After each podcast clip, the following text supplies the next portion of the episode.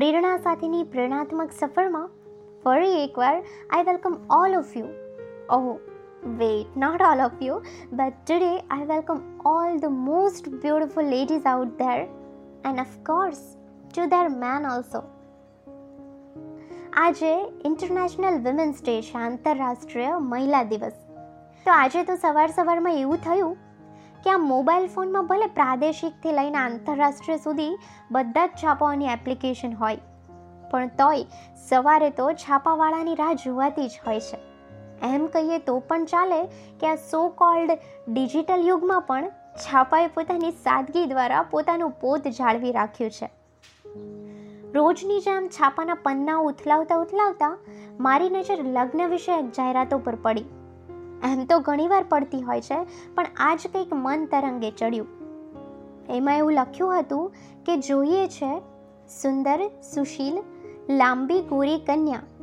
ત્યારે સાહજિક વિચાર એવો થયો કે જે દિવસે આ છાપાઓ સુંદર, સુશીલ, સુકન્યાની જગ્યાએ વિચારશીલ, પરિપક્વ અને સફળ કન્યાઓની જાહેરાત છાપવા લાગશે ને? ત્યારે આ વિમેન્સ ડે અને આખા સશક્તિકરણના ખ્યાલને સાચી દિશામાં વેગ મળશે. એમ તો આપણે ઘણા બધા વ્યંગો કરી દેતા હોઈએ છીએ.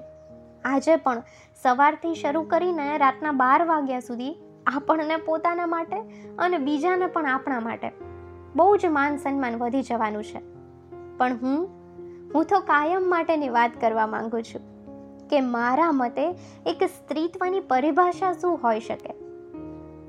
તો કે કોઈ પણ વ્યક્તિ સાથે આંખો મેળવીને વાત કર્યા બાદ આપણી આંખોમાં રહેલા સ્વાભિમાન અને આત્મવિશ્વાસના તેજથી જ્યારે અંજાઈ જાય ને, ત્યારે જ કદાચ એક સ્ત્રી તરીકે આપણે સ્વને સાચા અર્થમાં કંડાર્યા કહેવાય.